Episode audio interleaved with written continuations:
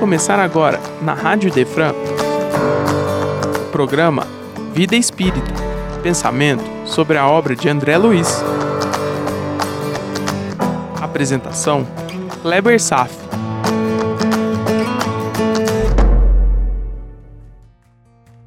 Nosso Lar, capítulo 2 Clarencio, parte 2 André Luiz, ao longo dos anos em que habita as regiões sombrias do umbral, acaba despertando um movimento natural de recuperação. Todo esse despertar seguiu-se a uma constante e profunda avaliação de seus valores, a percepção de sua cristalização moral, acompanhada por culpa pelo tempo perdido. A partir da culpa, normalmente se nos apresentam duas alternativas naturais na sequência. A primeira e indesejável é o desespero acompanhado por um estado de depressão, agindo como um calabouço emocional a segurar milhares e milhares de espíritos que se encontram nessa faixa.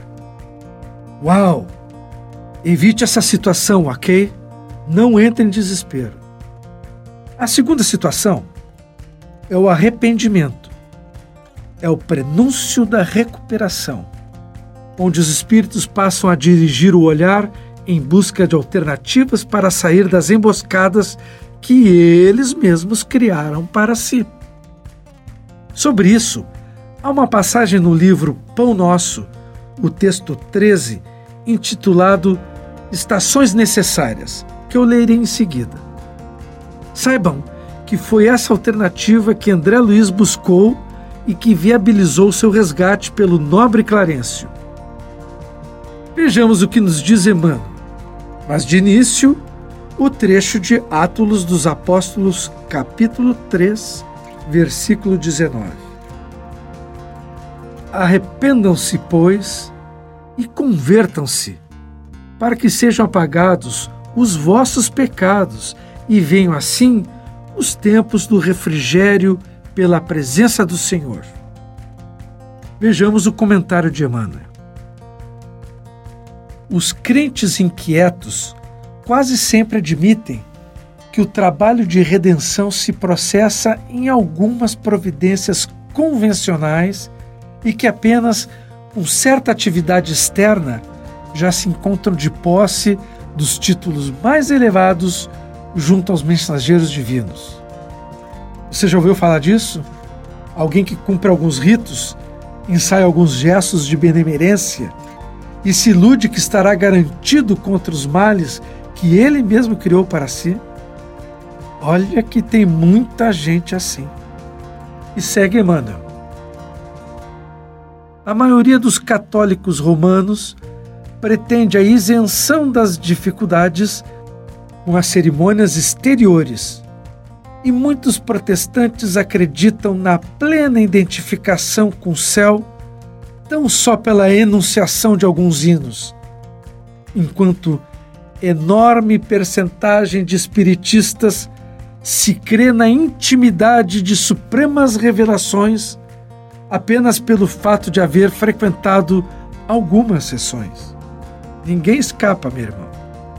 E lembre que o próprio André Luiz, entre suas divagações, se refere a todas aquelas vezes em que frequentou o culto por obrigação social, sem a entrega, sem verdadeiro esforço em empreender uma autoavaliação honesta em todas essas oportunidades, ocupando tempo precioso mirando críticas a outros frequentadores dos cultos, suas vestimentas, enfim, desperdiçando brilhantes oportunidades.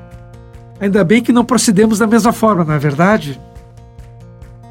Segue Emmanuel. Há um esforço iluminativo para o interior, sem o qual homem algum penetrará o santuário da verdade divina. Aí repare que Emmanuel lembra que a iluminação do coração constantemente se acompanha de esforço. Um amigo outro dia me disse para Weber, quem sabe tu seja mais suave para as pessoas no transmitir essas informações, a gente pode estar espantando algumas delas. E eu pensei realmente no que ele falou, mas eu não posso me furtar da verdade. Crescimento espiritual, ter uma vida cristã, requer muito esforço, minha gente. Não é muito fácil, não. Ser cristão é um estilo de viver que se impõe da consciência de que haverá sempre luta contra primitivas forças interiores enraizadas na nossa alma. E segue Emmanuel. A palavra de Pedro, a massa popular, contém a síntese do vasto programa de transformação essencial.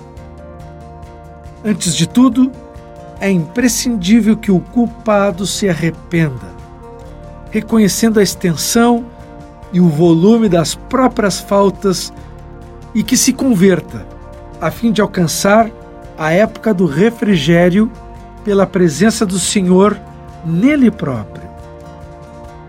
Aí chegado, ele vai se habilitar para a construção do reino divino em si mesmo. Parece tarefa fácil, mas não é. Temos uma natural dificuldade de perceber que erramos constantemente criamos até um mecanismo de defesa contra a dor desse reconhecimento. O mecanismo é a projeção inconsciente em direção a outras pessoas de nossas próprias mazelas. Fica fácil assim enxergar no outro o que não queremos ver em nós próprios. A culpa tende a ser sempre do vizinho, do seu pai, da sua mãe, dos políticos. Nunca é nossa responsabilidade. Essa posição de defesa, a partir da projeção, ainda é um mecanismo predominante em todos nós. Às vezes usamos a mídia que condena alguma figura para aliviarmos nossas tensões interiores. Como é bom encontrar um bode expiatório para as nossas mazelas internas. Assim, além de não sentirmos nossos próprios pesos, encontraremos o culpado externo que carregará as nossas pedras morais. Pura ilusão. O que não enxergamos agora virá mais tarde em forma de dores e aflições aparentemente inexplicáveis. E se fugirmos novamente, certamente que outras e mais outras situações de vida nos recolocarão diante de infinitas situações aflitivas, prontas para nossa reparação final. É exatamente isso que o versículo está dizendo. Vou relembrar. Arrependam-se, pois, e convertam-se, para que sejam apagados os vossos pecados e venham assim os tempos do refrigério pela presença do Senhor.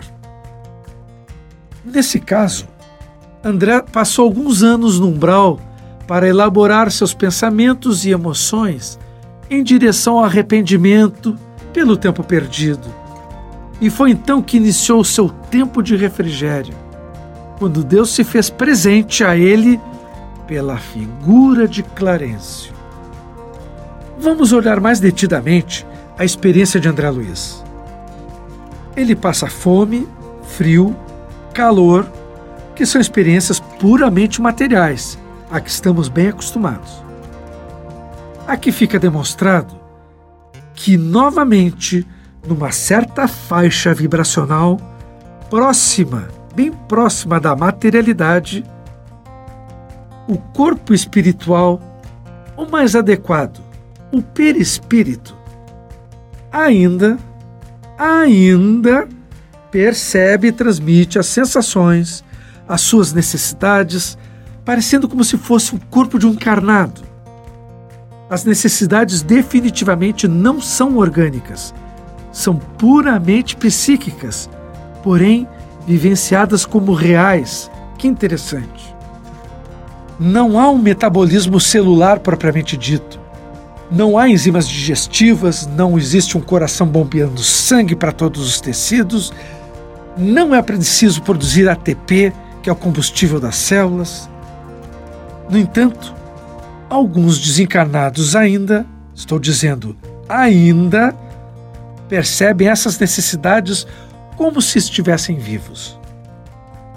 Esses órgãos no perispírito são matrizes correspondentes aos órgãos físicos, porém sem a sua natureza biológica orgânica, material. Em parapsicologia, é descrito como modelo organizador biológico, MOB, MOB. É um tema palpitante e muito revelador para quem trabalha na área biomédica.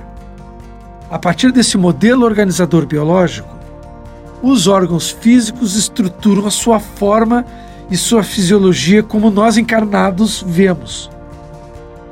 Os órgãos se formam sobre essa matriz, ajustando-se célula a célula, ajustando as especialidades de cada uma delas, mobilizando a atividade do DNA específico de cada uma delas, obedecendo fielmente às suas diretrizes correspondentes aos campos magnéticos vibratórios do perispírito para cada tecido corporal.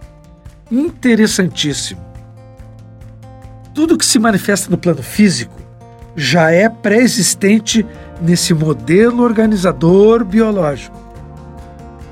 Durante minha formação, tive a grata oportunidade de trabalhar por seis anos num laboratório de histologia.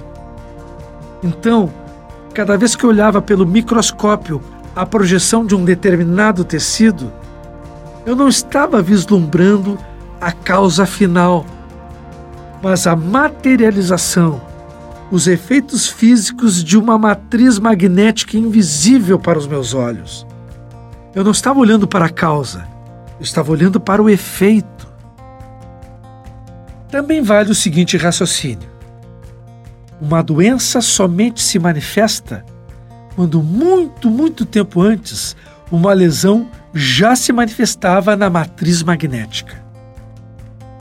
E decorre um certo tempo entre a alteração dessa matriz do perispírito se instalar para haver a correspondente lesão patológica nos tecidos orgânicos. A medicina que conhecemos transita apenas na ponta do iceberg, sendo extremamente especialista em observar os efeitos. Mas é o perispírito que corresponde ao iceberg, a causa de todas as manifestações iniciais. A planta arquitetônica de seu organismo que nossos olhos físicos não conseguem captar. E quanto a você? Você é o arquiteto de tudo isso, meu irmão. O tema dá o que pensar, não é verdade? Veremos muitos outros aspectos desse assunto ao longo de nossos estudos. Pode ficar sossegado. Não faltarão oportunidades. E no final, Todos os fenômenos de necessidade física percebidas pelos espíritos são psicológicos, ilusórios, além de transitórios até uma determinada faixa evolutiva mais desmaterializada. Uma fase mais evoluída a que todos alcançaremos um dia. Espíritos, então, sentem frio, calor, sono, cresce barba, sentem dores no corpo tudo, tudo pura ilusão criado pelo seu estado mental ainda primitivo, ainda materializado, ainda muito conectado ao mundo dos vivos, durante o período transitório de evolução. Mesmo sendo ilusões psíquicas, não deixam de ser sentimentos experimentados como reais. Saiba que muitos espíritos ainda nem perceberam que já desencarnaram acho ainda que estejam vivos. Ora vejam. E isso é incomum? Não! Esse fato é incrivelmente frequente. Vamos em frente. André Luiz foi se desesperando a cada dia que passava no umbral. Suas dores aumentavam e, como acontece com todos nós, não foi diferente com ele. A dor e o desespero o colocou de joelhos nesse momento, começou a pensar em Deus, começou a orar. Pensamos em Deus pela dor ou pelo amor, não é assim? Quando se trata de espíritos inferiores, a absoluta maioria de nós, diga-se de passagem, são movidos pela dor, infelizmente. E eu me emociono quando vejo os depoimentos espontâneos de amor a Deus de Chico Xavier, que desde sempre viveu no céu, mesmo caminhando aqui em terra firme. Deus sempre foi a sua maior motivação. Veja agora que maravilha André escreve nos parágrafos finais. Ah, é preciso haver sofrido muito para entender todas as misteriosas belezas da oração. É preciso ter conhecido o remorso, o remorso, minha gente, a humilhação, a extrema desventura para tomar com eficácia o sublime elixir da esperança. Que lindo! Guarde para sempre, eu vou repetir sempre.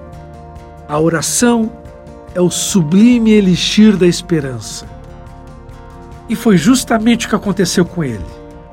Uma prece fervorosa emergiu em meio ao seu pranto de desespero. E a carga de energia de transformação sublime foi tamanha que causou mudança na qualidade fluídica de seu perispírito. E então ele conseguiu enxergar o venerável espírito Clarencio. Mas Clarencio já estava lá, o tempo todo, fora da percepção psíquica de André Luiz, diga-se de passagem. Foi apenas a partir do esforço pessoal e da profunda alteração do seu estado mental que André pôde alterar a fisiologia do seu perispírito. E isso então o possibilitou enxergar no seu ambiente, agora em outro patamar vibratório. E uma grande lição subliminar os espíritos protetores e amigos, como Clarencio, sempre, sempre querem nos ajudar, sempre estarão ao nosso lado nos mais difíceis momentos. Eles estarão lá. Porém, esta ajuda somente vai se concretizar quando operarmos um esforço de mudança de nossa parte. Em outras palavras, Ninguém pode esperar pela cura de seus males ou a solução de seus problemas apenas por um milagre que venha de fora para dentro, numa atitude passiva e egoísta. O verdadeiro milagre será a sua ativa e determinada mudança de dentro para fora. Todos nós seremos presenteados pelos esforços que empenhamos em busca do nosso aprimoramento. Lembra da passagem de Atos 3, versículo 19? Eu vou reler. Arrependam-se, pois, e convertam-se, para que sejam apagados os vossos pecados e venham assim os tempos do refrigério pela presença do Senhor. André Luiz se arrependeu e Clarencio apareceu. Jamais esqueça isso a passividade preguiçosa, aplaudir esforços dos outros, sentado numa poltrona confortável, realmente não nos leva a nada. Falar é muito fácil, agir é bem diferente. O cristão é o maior representante do esforço de sua transformação. É o exemplo número um de si mesmo no trabalho constante em direção a Deus. E o prêmio sempre chega, como chegou na ocasião em que André Luiz ouve as seguintes palavras do Clarencio: Vamos sem demora, preciso atingir nosso lar com a maior presteza possível. O que você acha? André Luiz foi salvo? Não mesmo. Ele se salvou. Eu vou ler aqui um estudo sobre a prece que você poderá encontrar de forma completa no capítulo 27 do Evangelho segundo o Espiritismo. Hoje eu vou iniciar com a primeira parte, desenvolvendo o tema Qualidade da Prece. Vejamos as palavras de Jesus em Mateus, capítulo 6, versículos 5 a 8. Quando você orar, não se assemelhe aos hipócritas, que afetadamente oram de pé nas sinagogas e nos cantos das ruas, para serem vistos pelos homens. Digo em verdade que eles já receberam a sua recompensa. Quando quiser orar, entre para seu quarto e, fechada a porta, ore a seu pai em secreto. E seu pai, que vê o que se passa em secreto, lhe dará recompensa. Pois bem, essa é a situação mais frequente do que se imagina. Sempre há um frescor de vaidade quando se é reconhecido em postura de oração, ó oh, Senhor, com aquela voz melodramática.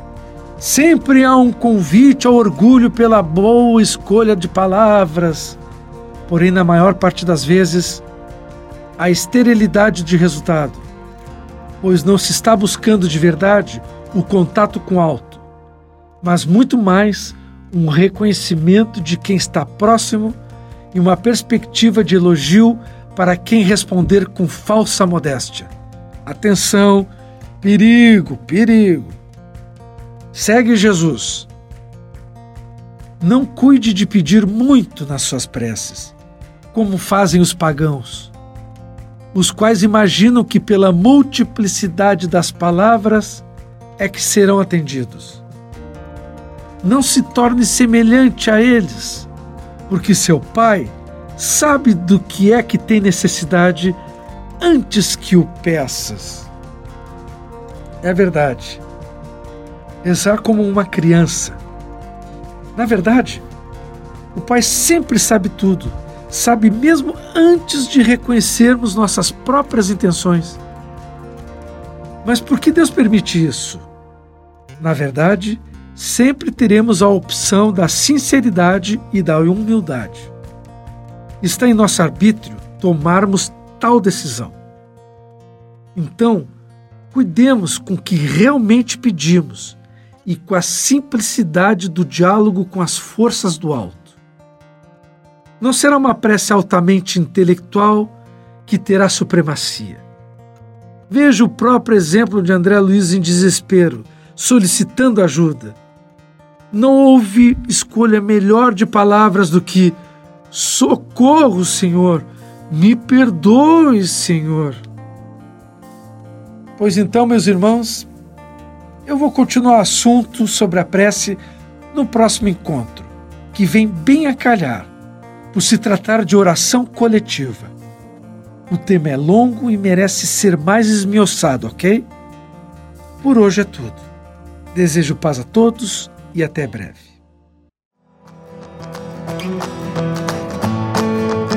Você acaba de ouvir o programa Vida Espírita. Só aqui, na Rádio Idefran, é amor no ar.